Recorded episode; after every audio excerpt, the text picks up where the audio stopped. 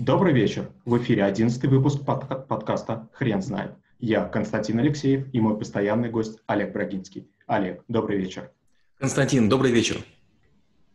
Хрен знает, что такое результативность, но попробуем разобраться. Олег, кому и зачем нужна результативность?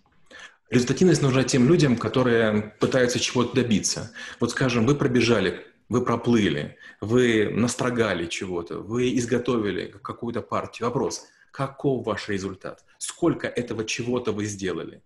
Любой человек, который пытается совершенствоваться, ему тоже нужен результат.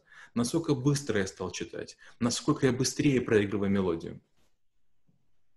Олег, чем результативность отличается от личной эффективности и достигаторства? Личная эффективность – это когда мы учимся самые сложные куски работы, может даже неприятные, делать быстрее и следим за тем, чтобы мы могли держать темп. Мы не пытаемся делать чересчур быстро, чтобы потом очень долго отдыхать. В этом нет никакого смысла. Достигаторство – это попытка из будущего достать результаты. То есть попытка сделать то, что предстоит делать завтра, уже сегодня, на будущее как будто бы. А вот результативность – это привычка отмечать сделанное. Олег, неожиданный или плохой результат – это тоже результат? Я так не считаю. Многие говорят, что нулевой результат, или там плохой результат, или вот э, негативный – это тоже результат. Вы знаете, это как бы успокоение для бездельников и для каких-нибудь маменькиных сынков. Ну вот, допустим, ты бежал в марафоне в 20 раз и в 20 раз плохо пробежал. И все говорят, негативный опыт – это тоже результат. До свидания. Результат – это когда вы ставите себе цель и ее достигаете – достижение другой цели не является результатом. Можно ли идти по головам для достижения результата? Ведь победители не судят. К сожалению, так поступают многие и очень неоправданно. Рано или поздно вот эта дорожка по головам становится скользкой. У кого-то возникает лысина, кто-нибудь плюет, шучу, конечно, и вы подскальзываетесь. Нет, это не может быть бесконечно. Когда вы делаете первый, второй раз, люди удивляются, ну, надеются, что больше не повторится. Но когда вы в пятый, в шестой раз это делаете, все понимают, что вы сволочь, и начинается жесточайшее сопротивление. То есть среда, она так пластичная и поддается до какой-то меры, но не бесконечно. Можно ли нарушать правила для достижения результата? Правила можно нарушать только в том случае, если хорошо вы их знаете. То есть, если вы изучили правила и нашли какую-то лазейку, при которой вроде бы вы их нарушили, а вроде бы нет, вот это оправдывает средства. Например, буквально недавно один из велогонщиков на спуске вдруг неожиданно лег прессом на седло, вытянул ноги назад и вот, значит, так почти лежа ехал на велосипеде. Он знал законы физики. Глобально говоря, так не запрещается ездить, но он многих погнал. И в этом его сила. Формально он не ехал как велосипедист, но с другой стороны и правила не нарушил. Иногда люди присваивают себе чужой результат. Нужно ли постоянно говорить о, о том, что результат достигнут исполнителем? Я считаю, что да. Я считаю, что сила начальника в том, сила начальника в том, чтобы быть прозрачным. Это сделал Саша, это сделал Миша, это сделал э, там, Вася. В этом ваша сила.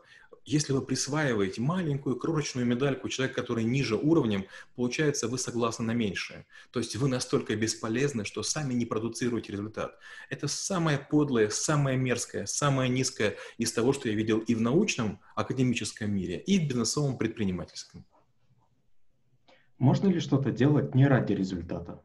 Да, безусловно. Мы занимаемся любовью не ради результата. И, конечно, когда бабушка печет пирожки, она не ставит своей целью испечь там именно 50 или 80. Многие вещи, которые мы делаем для души, было бы хорошо, чтобы мы делали не ради результата. То есть подсчитывать количество поцелуев, объятий или ласковых взглядов, ну, наверное, в этом есть что-то такое мазохистское.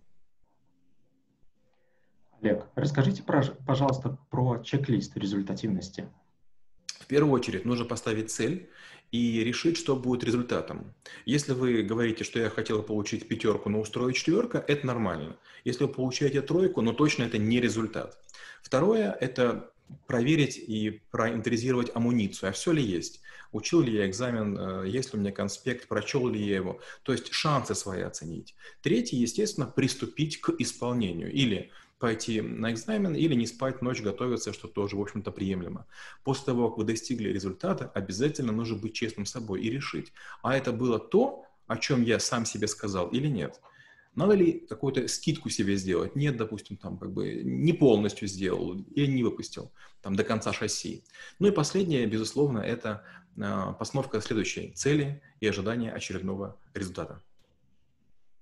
Олег, какие лайфхаки результативности вы знаете? В первую очередь не хвататься за какие-то неподъемные вещи. Если вы будете пытаться залезть на гору с первого раза, есть шанс, что вы скатитесь, вы будете посмешищем. То есть очень важно, чтобы ваши и амбиции, и результаты росли постепенно. Второе. Не имеет смысла повторять некое действие миллион раз. То есть, если вас похвалили за стишок на стуле, не нужно повторять этот стих бесконечно и каждому родственнику. Рано или поздно все замучаются слушать, и вы станете посмешищем. Третье.